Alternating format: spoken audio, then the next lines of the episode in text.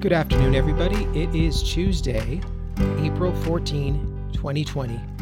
We're glad that you've joined us here today for another edition of the telephone broadcasting service from the city of Côte St. Luc.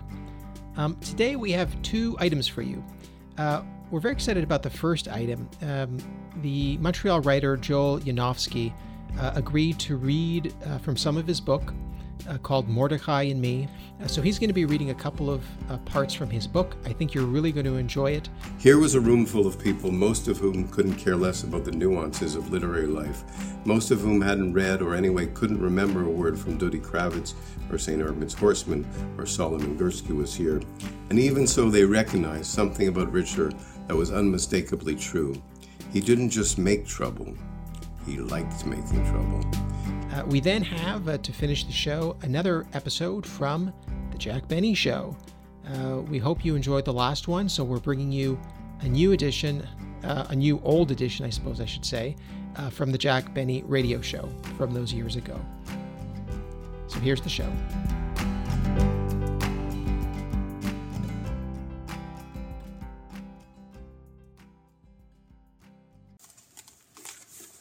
Hello, my name is Joel Yanofsky, and I'm a writer here in Montreal. And I've been kindly asked by uh, the Côte St. Luc Library and Janine West uh, to read you some stuff from a book I wrote uh, quite a few years ago now. It was actually came out in 2003. That was a couple of years after the death of Mordecai Richler, which, which is a pertinent fact since the book is about Richler. Uh, I started out wanting to write a biography, I think, after he died. And what ended up instead was uh, some kind of obsession. That's the problem with books and writers. They don't always know what they're doing, and sometimes sometimes something good comes out of it. And I hope that that was the case in this. The book is called Mordecai and Me: An Appreciation of a Kind, and it is a reflection, in large part, of the mixed feelings I had about Richler. I knew him a little bit. Our paths crossed, but we were never friendly. And every time I interviewed him, which was several times, uh, I was happy to get out of there you know, in 45 minutes with my dignity intact. I think he was happy to end the interview too. Uh, I don't know what it was. I think he probably suspected I wanted more from him than he was prepared to give, being a Montreal writer and a Jewish writer. Uh, so our relationship was, like I said, uh, uh not that friendly. Uh, but once I started writing about him, I discovered that it was more complicated than even I knew it was. So I'll read you a little bit from the beginning that sort of explains what I'm doing, and then I'll read a little bit more uh, later on. Just a couple of two or three passages. so here we go. More than a year ago, when the idea for this book was no more than a three page proposal and an alliterative, alliterative title, I spoke to one publisher who expressed some interest in a Richler book, but who also worried about the timing of such a project. Was it too soon after his death? Just a few months then to be writing about him? Was it in bad taste? Absolutely, I said with inappropriate enthusiasm. Caught off guard by the question, I forgot for a second that I was making a pitch, that tact, not candor, was required. Still, I had given this question some thought. No doubt about it, I went on. There went on. There is a vulturous quality to this proposal. How could there not be? What is literature anyway, but picking at the bones of the dead? This turned out to be a rhetorical question. Instead of re- instead of reply, I heard a slight but audible gasp at the other end of the line. Publishers, I had always assumed, were made of sterner stuff. Apparently not. I had shocked this one, so for the sake of my pitch, I backtracked or attempted to. I talked about the importance of reassessing, reassessing Richler's place, preeminent, I insisted, in Canadian literature. But it was too late to be convincing. Perhaps because I'd said what I meant the first time. Vulture was not the was the mot juste, the right creature too. There was no way around it. What I intended to do was exploit Mordecai Richler's life, or more to the point, his death for my own purposes. Literary purposes, true, but so what? In a sense of the ridiculous, Richler's essay about his early days in Paris, he recalls with a sense of shame the moment he considered himself a writer. It was the moment he became cunning, somebody with a use for everything, even intimacies. And here I was with a use for a dead man. Richler was barely cold. The tributes were still pouring in with other more elaborate ones still being planned, and here I was with my worried over proposal letter, my jaunty title, Mordecai and Me, ampersand and all, trying to rush to the head of the line that would no doubt be forming around Richler and his reputation. What kind of person does that? What kind of person stalks the dead for the sake of a publisher's go ahead, for a project, for a piddling advance? Frankly, I didn't know. I also didn't know where I got the chutzpah. Insofar as I have qualifications to write about Mordecai Richler, here they are. I was born on the same streets he wrote about, and though I didn't grow up there, my parents and grandparents did.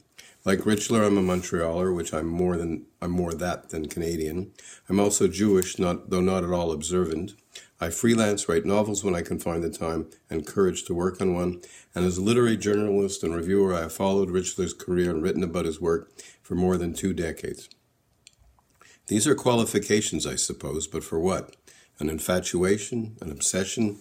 Mordecai and Me is the story of that obsession and how it has taken over my life, keeping me up nights, making me doubt myself and what I've gotten myself into. Still, there's no doubt, doubt there's no doubting this.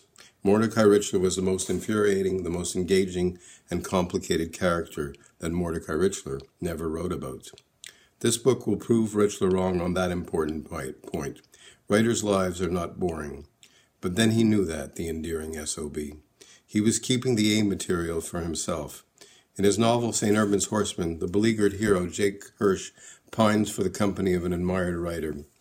You know what's important to me? Really, really important, Hirsch says. Dr. Samuel Johnson.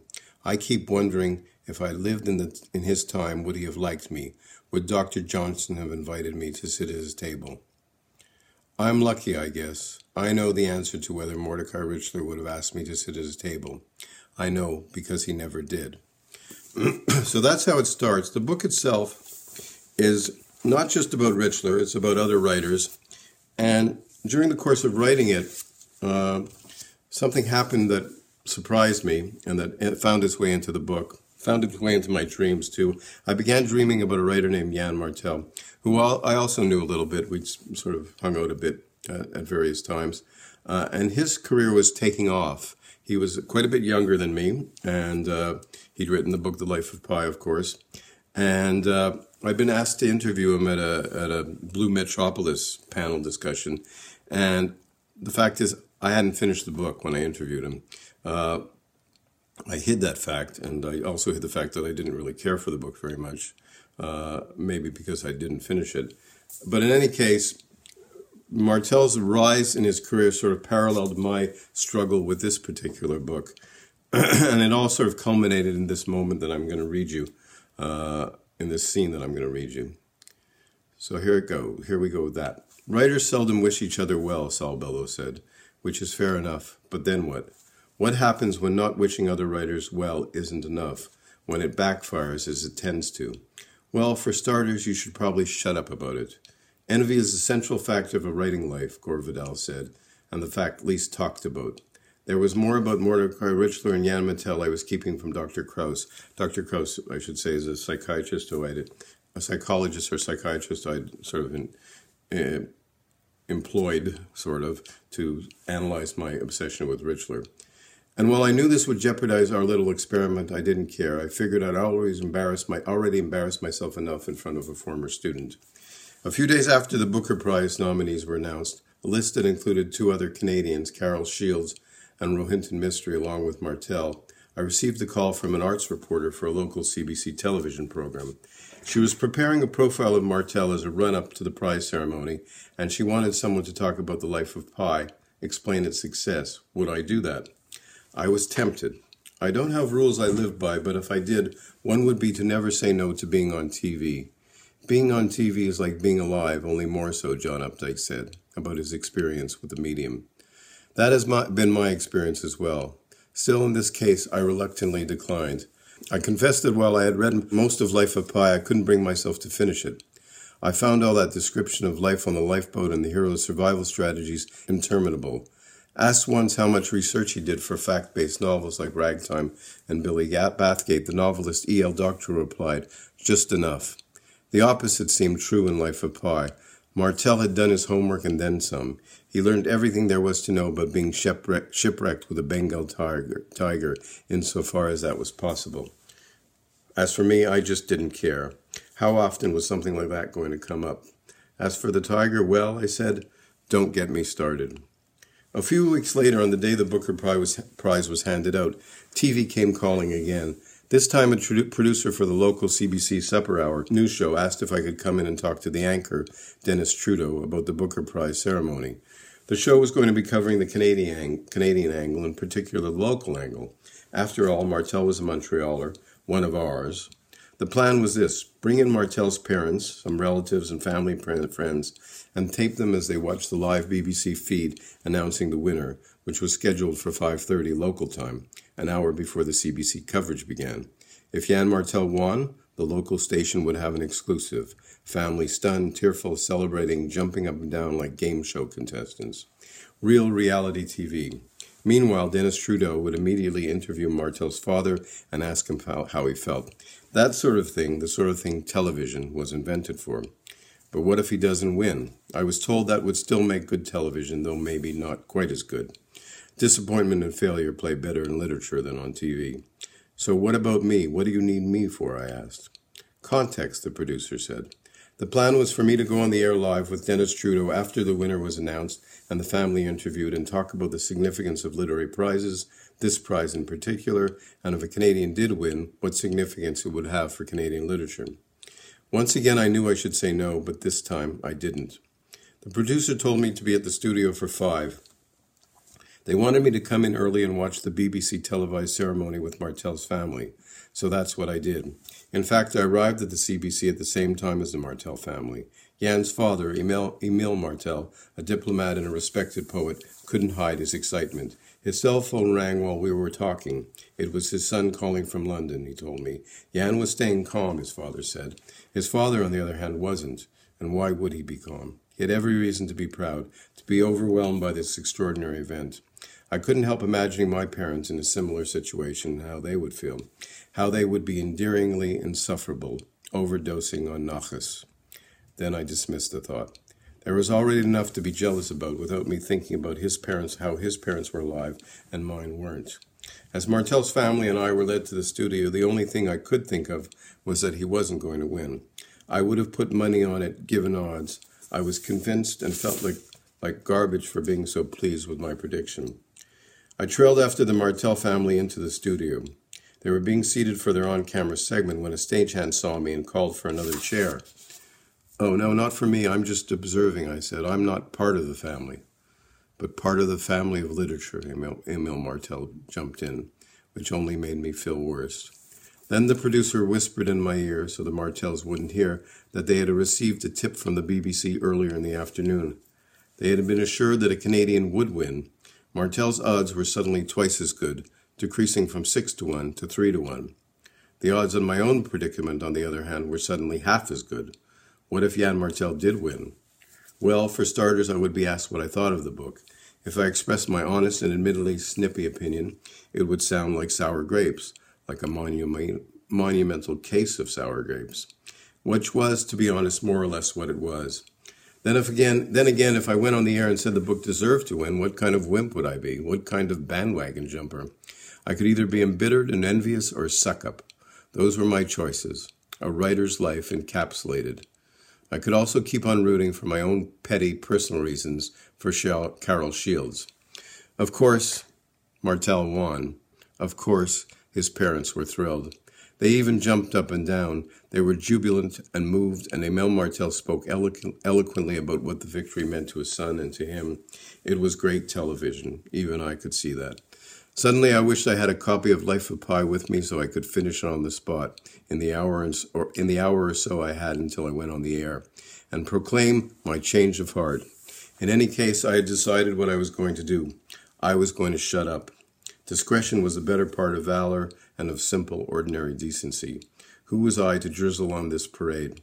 That was my plan anyway, and I remained my plan until an hour later when another producer fetched me from the green room and told me as I went up to the studio for my live interview that they were they were really glad to have me on, that I would give some balance to the Martel segment. Balance? What did she mean by balance? Well, she said, everyone's celebrating and everything, and then we have you, and you didn't even like the book. How do you know that? I asked. But I knew. I remembered my conversation with a CBC arts reporter a few weeks earlier. So then, live on the air, immediately after the audience at home had watched the Martel family celebrate their son's triumph, after what was arguably the biggest splash made by a writer in Canadian literary history, Dennis Trudeau turned to me and, with a news anchor's talent for insinuation, said, This wasn't your choice, was it? You didn't even like this book. It was a leading question, but no more than I deserved. I talked about the tiger and tried to make sense, but all I could think of was the Martel family and how after they returned home from a cele- celebratory dinner, they were probably going to sit down to watch a tape of the program, and how even if I got really lucky and they'd programmed their VCR incorrectly, or being cultured people had no VCR, there would be a whole slew of messages on their answering machine. What were the chances they didn't have an answering machine? Congratulating them and then adding an, oh, by the way, who was that little prick badmouthing Yann? What's his problem? So much for the family of literature. So yeah, uh, like I said, this is a book that embarrasses me as much as anybody else. So uh, I'll just read one last part, and it's uh, it's about it's a more general piece about Montreal community's relationship with Mordecai Richler and an experience I had with uh, that community. Late in the summer of 1994, I was asked to speak at a suburban synagogue by the woman in charge of the book review series. I'd done this kind of public speaking gig before, and I knew that while I was permitted to choose any book I wanted, there would be constraints. It was incumbent upon me to pick something appropriate, in other words. In other words, something Jewish. The more Jewish, the better. This wasn't going to be a problem. I could have hardly come up with a more appropriate book than Mordecai Richler's This Year in, this year in Jerusalem, account of two visits he'd made to Israel, one in 1962, the other 30 years later. I was going to be reviewing the book for the Gazette in the fall, and I just received my copy of the as yet unpublished manuscript. So, on top of everything else, this would be a scoop. This year in Jerusalem wasn't just a brand new book by Richler, it was a book about Richler in the Holy Land. It was, ipso facto, as Jewish as a matzah ball. I told the woman on the other end of the line all this and awaited her enthusiastic reply. None was forthcoming. There was no reply at all for a while. Then she finally asked, Have you read it yet? I told her I hadn't, that no one had, that it wasn't out yet. All right, she said with a sigh. Read it and let me know how bad it is.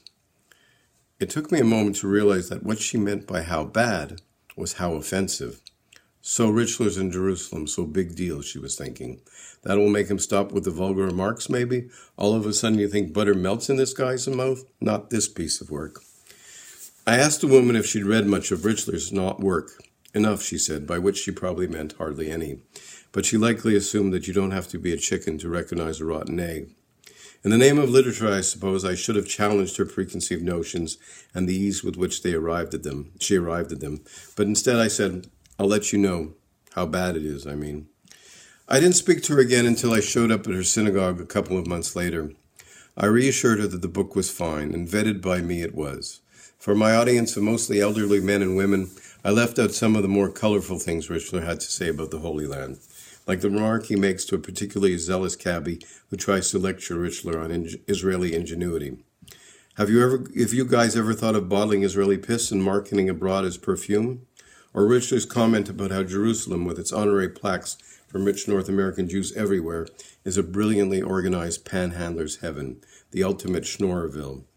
Instead, I took the high and the safe road. I gave them a Richler to be proud of. At least I tried.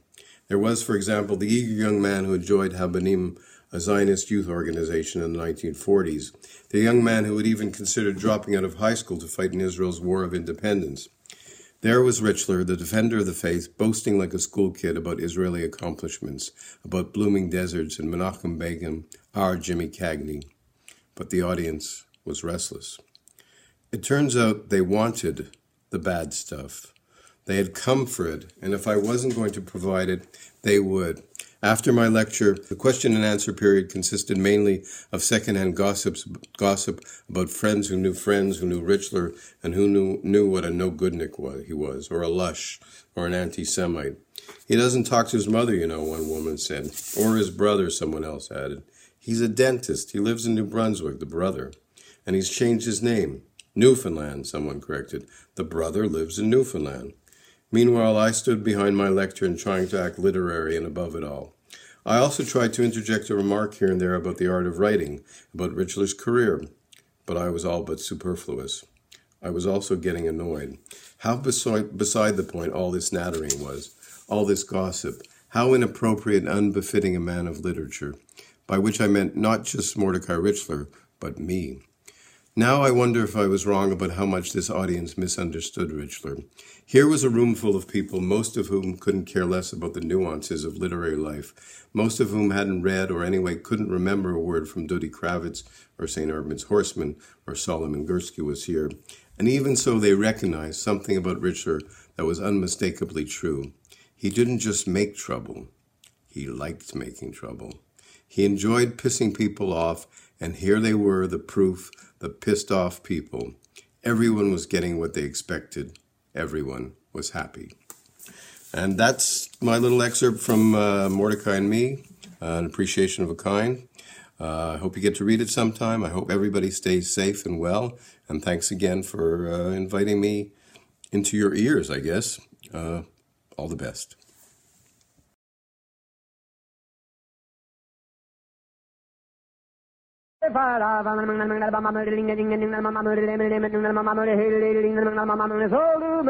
The Jack Benny Program, transcribed, presented by Lucky Strike. Be happy, go lucky, be happy, go lucky strike, be happy, go lucky, go lucky strike today.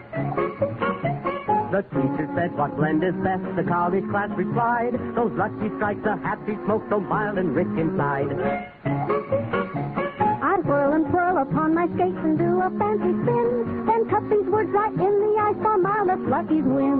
Be happy, go lucky, be happy, go lucky, strike, be happy, go lucky, go lucky, strike. Enjoy your cigarette. Enjoy truly fine tobacco that combines both perfect mildness and rich taste in one great cigarette, Lucky Strike.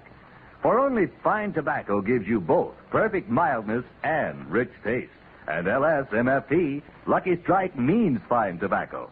So, friends, be happy. Go lucky. Try a carton of Lucky Strike. Be happy, go lucky, be happy, go lucky strike, be happy, go lucky, go lucky strike today.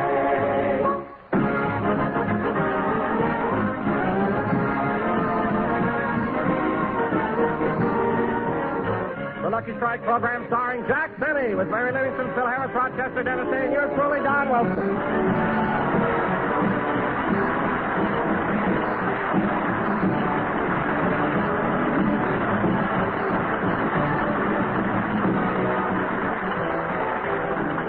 Ladies and gentlemen, as you all know, a little over a month ago, Jack Benny made his first and only appearance in television.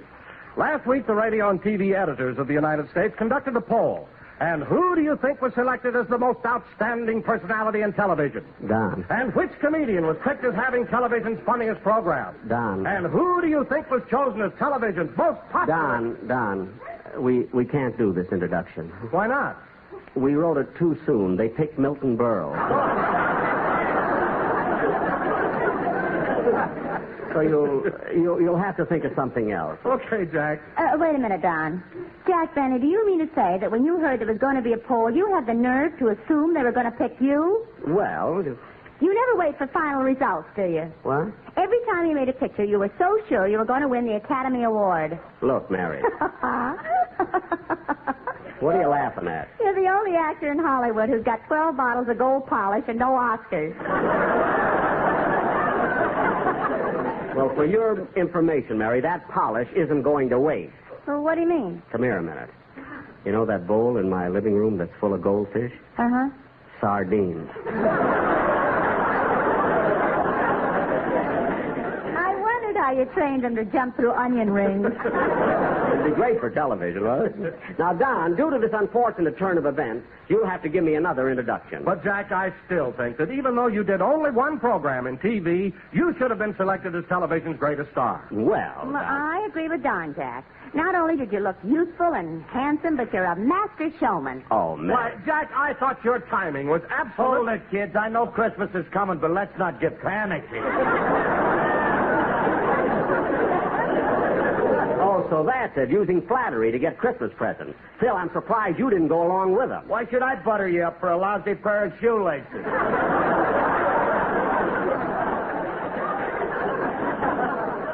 Wait a minute, Phil. I'll admit that three years ago I gave Don Wilson a pair of shoelaces for Christmas.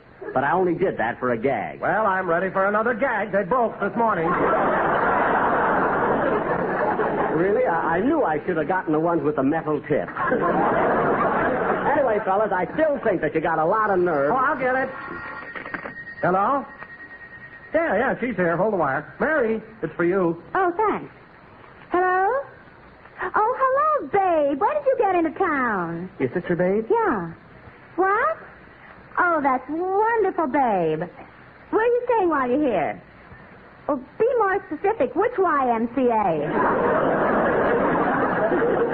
What? Uh, how were things at home when you left? Aunt Clara had a boy? Yeah, Aunt Clara had a boy this time. Oh, just what she wanted. That makes it even, doesn't it? Yeah, 12 of each. uh, babe, what are you doing in California? Uh, you have to go to San Francisco? So soon? But it seems like they just painted that bridge. Mary. Well, tell me, babe, if you're going to San Francisco, what are you doing here in Los Angeles? Lawsuit? You're going to sue Phil Harris? But why? Oh, babe, I'm sure he doesn't mean you when he sings about the thing.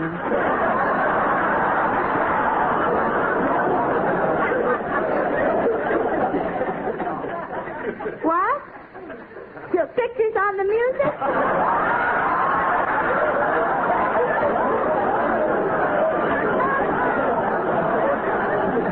Well, then maybe you've got a case. so long, babe. See you later. Hey, Phil, babe's going to sue you. You better explain what the thing is. What kind of a song is it, anyway? Well, Jackson, I can't describe it to you. You'll have to hear it. Well, can your boys play it? That's all they can play. Well, okay, come on, let's have it.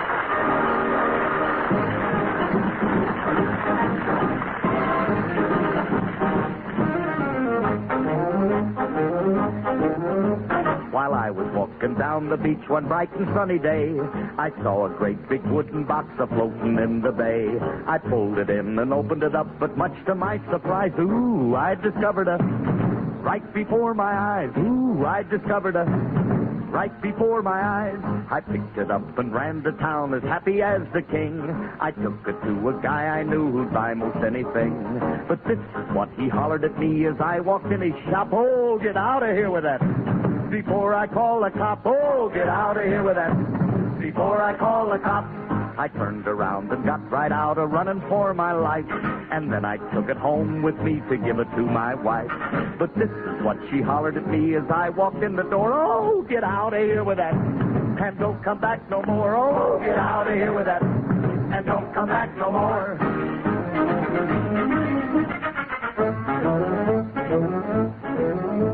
I wandered all around the town until I chanced to meet a hobo who was looking for a handout on the street.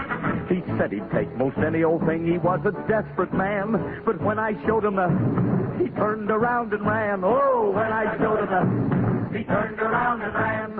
I wandered on for many years, a victim of my fate, until one day I came upon St. Peter at the gate. But when I tried to take it inside, he told me where to go. Oh, get out of here with that and take it down below. Oh, get out of here with that and take it down below. The moral of the story is if you're out on the beach and you should see a great big box and it's within your reach, don't ever stop and open it up. That's my advice to you. Cause you'll never get rid of them. No matter what you do, no, you'll never get rid of them. No matter what you do.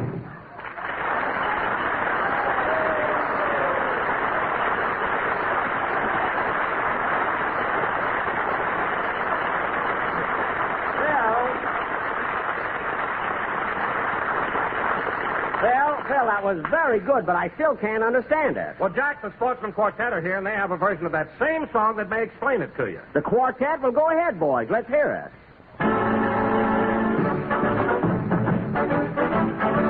Whenever Mr. Harris used to open up his mouth, you knew that he was going to sing that song about the South.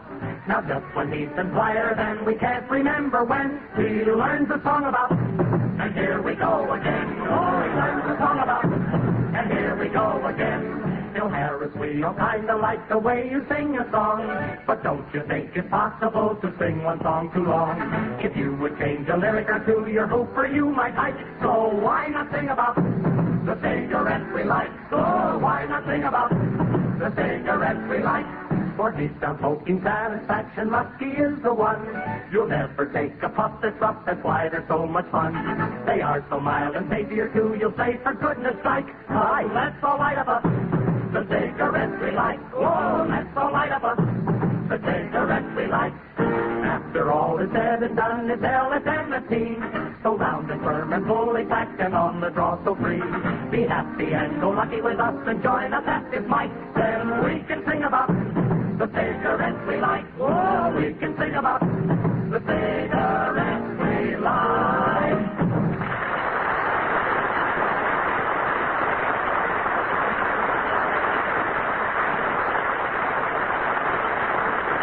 Well, Don, Don, I get a much better picture of it now, but I would have enjoyed it even more if Phil's orchestra wasn't off key. What do you mean off key? Now, let me tell you something, Jackson, that you may not know.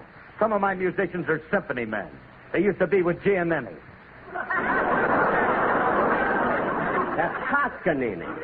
Giannini. A natural mistake for a chap whose wife owns the Bank of America.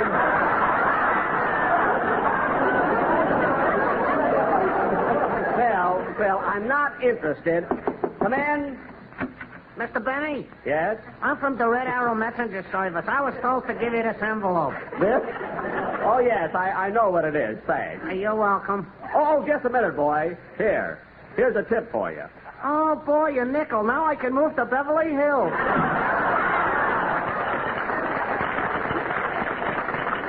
Yeah, I'm glad they finally sent this envelope over. what is it, Jack? Well, I'm going to be interviewed by a radio commentator, and she sent me the questions, so I'll have to think about the answers. Mary, here, you go over this with me and read the questions just as they're written, will you please? Okay. Here's the first question. Tell me, Mr. Benny, where were you born? Uh, Waukegan, Illinois, February 14th, 1911. well, go ahead, Mary. Ask me the next question. Well. All right. Mr. Benny, we've seen many pictures of you in a sailor suit. What year did you enter the Navy? 1917. Go ahead, Mary. Next question. Wait a minute, Jack. You were born in 1911 and went into the Navy in 1917? Yes, next question. Now, hold it, Jackson. If you were born in 1911 and went in the Navy in 1917, you would have been only six years old. Next question, Mary. Jack, how could you possibly get into the Navy when you were only six years old? I had a tough draft board and shut up.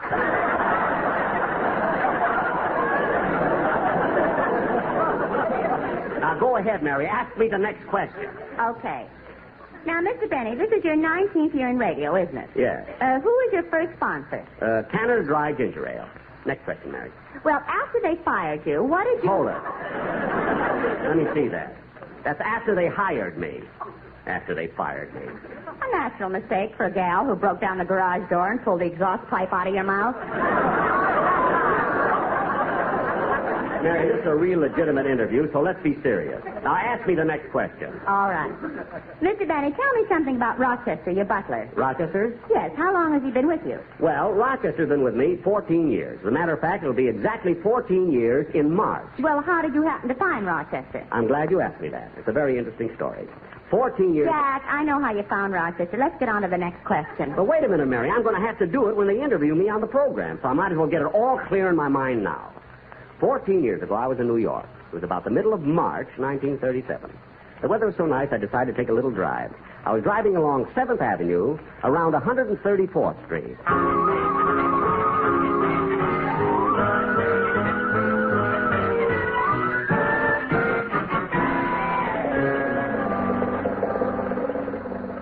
In my merry Maxwell car, I go roaming near and far. Oh, da dum, da dum, da dum da da dum bum bum bum bum.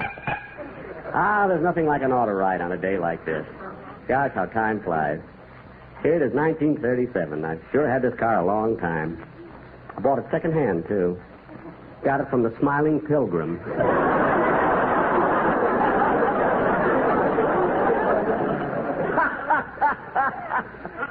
what am I laughing it up for? I'm all alone. In my merry Maxwell. Car. Ah, oh, what a beautiful day. The month of March can be so nice in New York.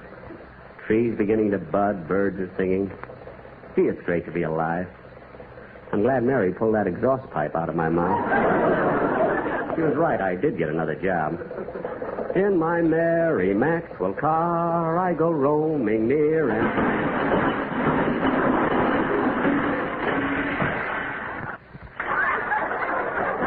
Do you like that? Hey, you, this is all your fault. My fault? You think just because you drive a taxi, you can smash into other people's cars? But, mister. Don't but Mr. Me. I'm going to sue you and your taxi company for damages because it was your fault. But, mister, I was parked here when you hit me. This is a gas station.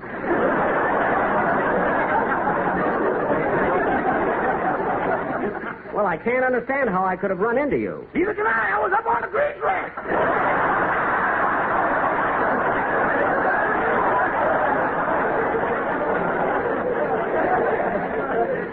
Never mind that. Let me see your driver's license. Okay, here it is. Hmm. March 18th, 1937. Issued to Rochester Van Jones. Five feet ten inches, 155 pounds, 31 years old, Orchachornia. What's that? Dog eyes.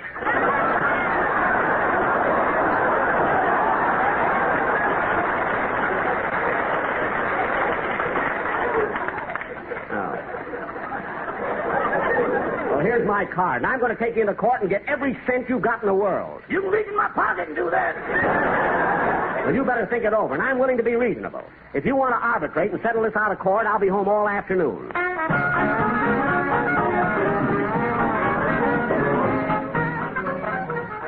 Hey, do you think that the new taxi driver you hired will work out, Andy? I don't know, Amos.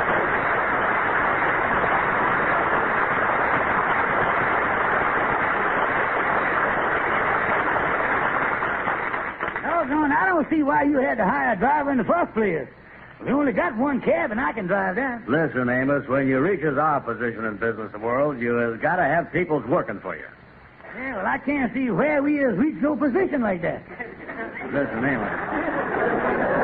Do you realize that last month we lost less money than any month since we've been in business? Yeah, but there's a reason for that. Last month only had 28 days in it. Yeah, that's right. You know, Amos, if we can find a month short enough, we'll be able to break even. Yeah, but Andy, I still think that we should wait till we start making money before we go around hiring people. No, no, Amos. People is the thing.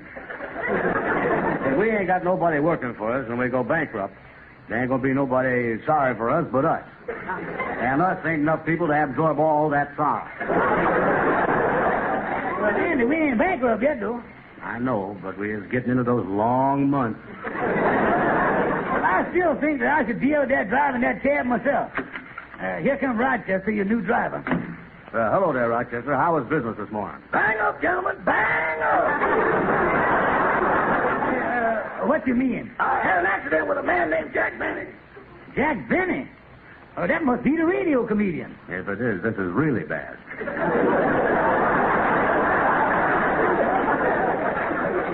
He's supposed to be the cheapest man in the world. Cheapest man in the world? Yes, sir. I hear he lives so close to his money that even his skin feels like an outsider.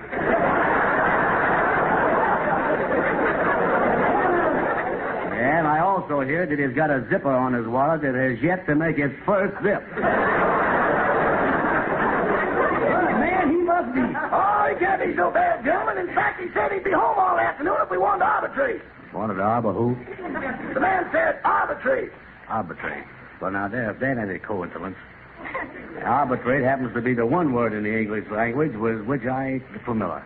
Well, why don't you look it up in the dictionary, Dan? Yeah, that's what I'll do. I got the dictionary right here. Yeah.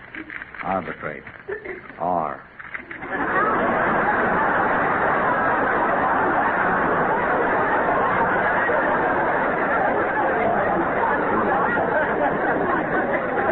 Uh, what is the second letter?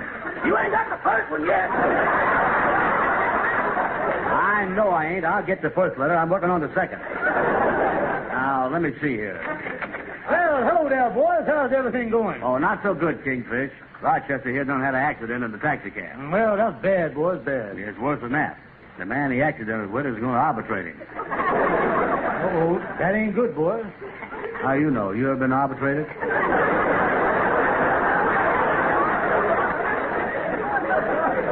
Gentlemen, I don't think you know I don't think you know the meaning of the word. Let me see that dictionary. Now, I think it begins with an A. Let's see. Arbitrarily. Arbitrary. Here it is. Arbitrate. To act as an arbiter.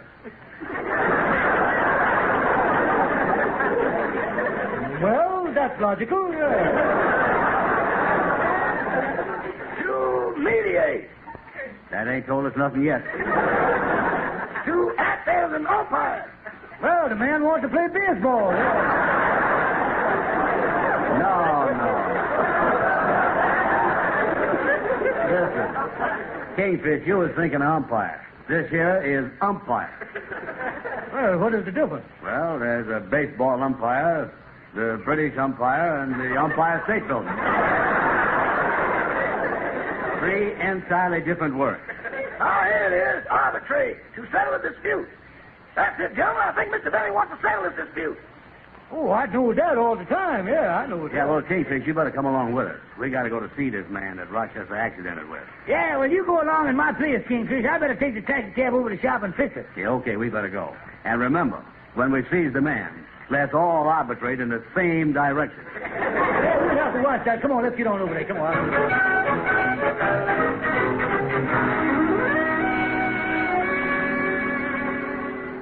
Here he is, Kingfish. This is the right place, ain't it, Rochester? That's what it says here on the card. Yeah, good. Yes? Uh, excuse us for protruding, but, uh, I, as the general manager, general counsel, and everything else for the Fresh Air Taxi Cab Company of America Eliminated. Yeah. And I as likewise. Oh, yes. Uh, you men are here about the accident. Uh, come right in. I presume that your drivers informed you of the circumstances and my position in this case. Oh, yes, sir. He done did that. Now, Mr. Benny, if you'll just make us out a check for $50, we'll forget the whole thing.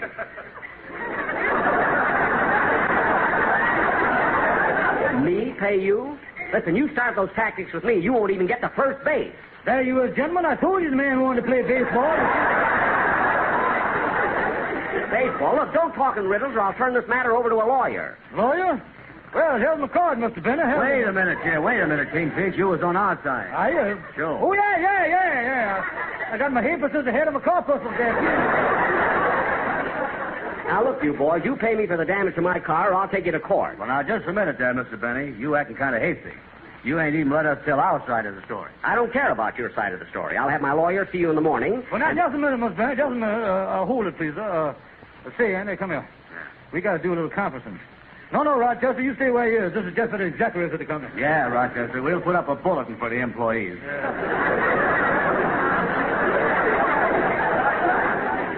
Hey, Kingfish, uh, you look like you done gimmicked us a gimmick here. What is it? Yeah, I just don't give myself an idea in the head here. Now, look, uh, uh, like we, uh, it it seemed to me we're going to have to pay Mr. Benny, and we ain't got no cash. Yeah, and I don't think we can give him no check neither. He looked like a vegetarian. If he don't see no green in front of him, he ain't gonna bite. I tell you. Now, look here. I done noticed that uh, Mr. Benny done answered the door by itself. In other words, putting it in the vehicular. That means that he ain't got no gentleman's gentleman. Yeah, getting the guts of your conversation, Kingfish. He ain't got no valor, huh? Yeah, you getting a half Nelson on the thing now, yeah. And uh, as far as Rochester's concerned, we don't want no driver who is reckless enough to get hit on a grease rack.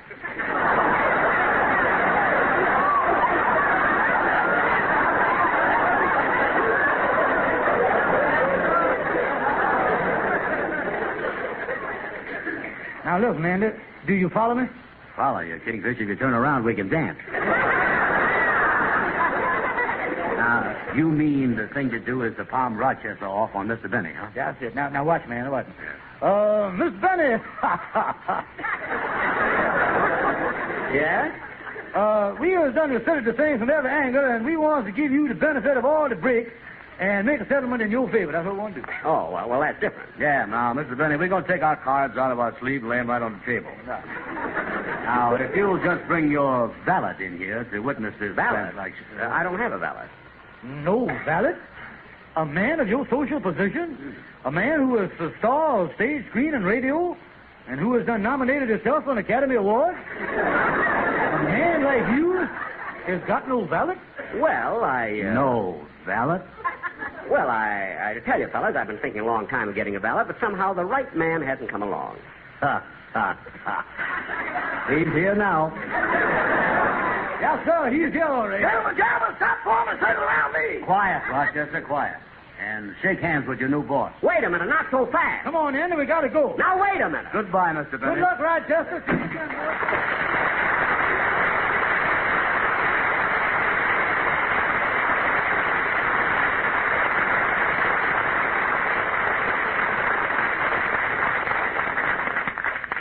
Well, Mr. As I'm working for you now, don't you think we ought to discuss money? Well, yes, yes, Rochester. What do you think would be a fair salary? I ain't going to get that, so let's start somewhere else. Oh, good, good. Grab that vacuum cleaner. We can talk as we walk.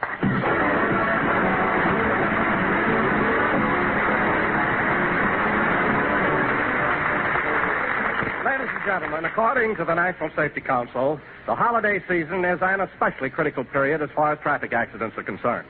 So be careful if you drive the car or if you take a walk. Watch traffic lights, obey traffic regulations.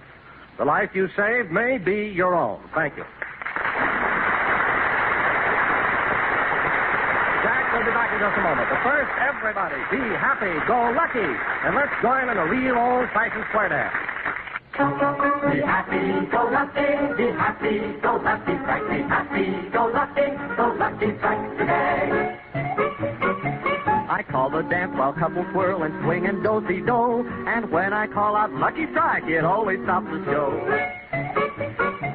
I could have come with Luke or Cy, but Clem's the one for me. Cause he knows fine tobacco counts and LSMFT. Be happy, go lucky, be happy, go lucky, strike, be happy, go lucky, Yes, friends, be happy. Go lucky. Enjoy your cigarette. Puff by puff, you'll find Lucky's always give you perfect mildness. In fact, scientific tests confirmed by three independent consulting laboratories prove Lucky Strike is milder than any other principal brand. And puff by puff, you always get rich taste, too. All the deep down smoking enjoyment that comes from truly fine tobacco. Because LSMFT, Lucky Strike, means fine tobacco. So, friends, be happy. Go lucky. Try a carton of Lucky Strike. Be happy, go lucky, be happy, go lucky, strike, be happy, go lucky, go lucky, strike today. Well, Mary, I think the way I've got the interview is all right. I think people will be interested in the way I found Rochester. Well, I think so, but Jack, how could you have possibly hit his car while I was up in the grass rake?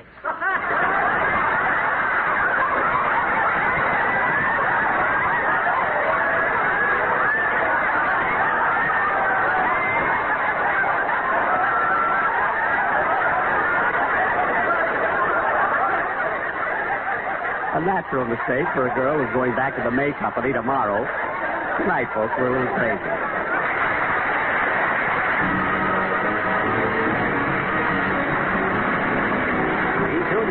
Day in A Day in the Life of Dennis. Stay tuned for the Amos and Andy show which follows immediately. Transcribed, this is CBS, the Columbia Broadcasting System.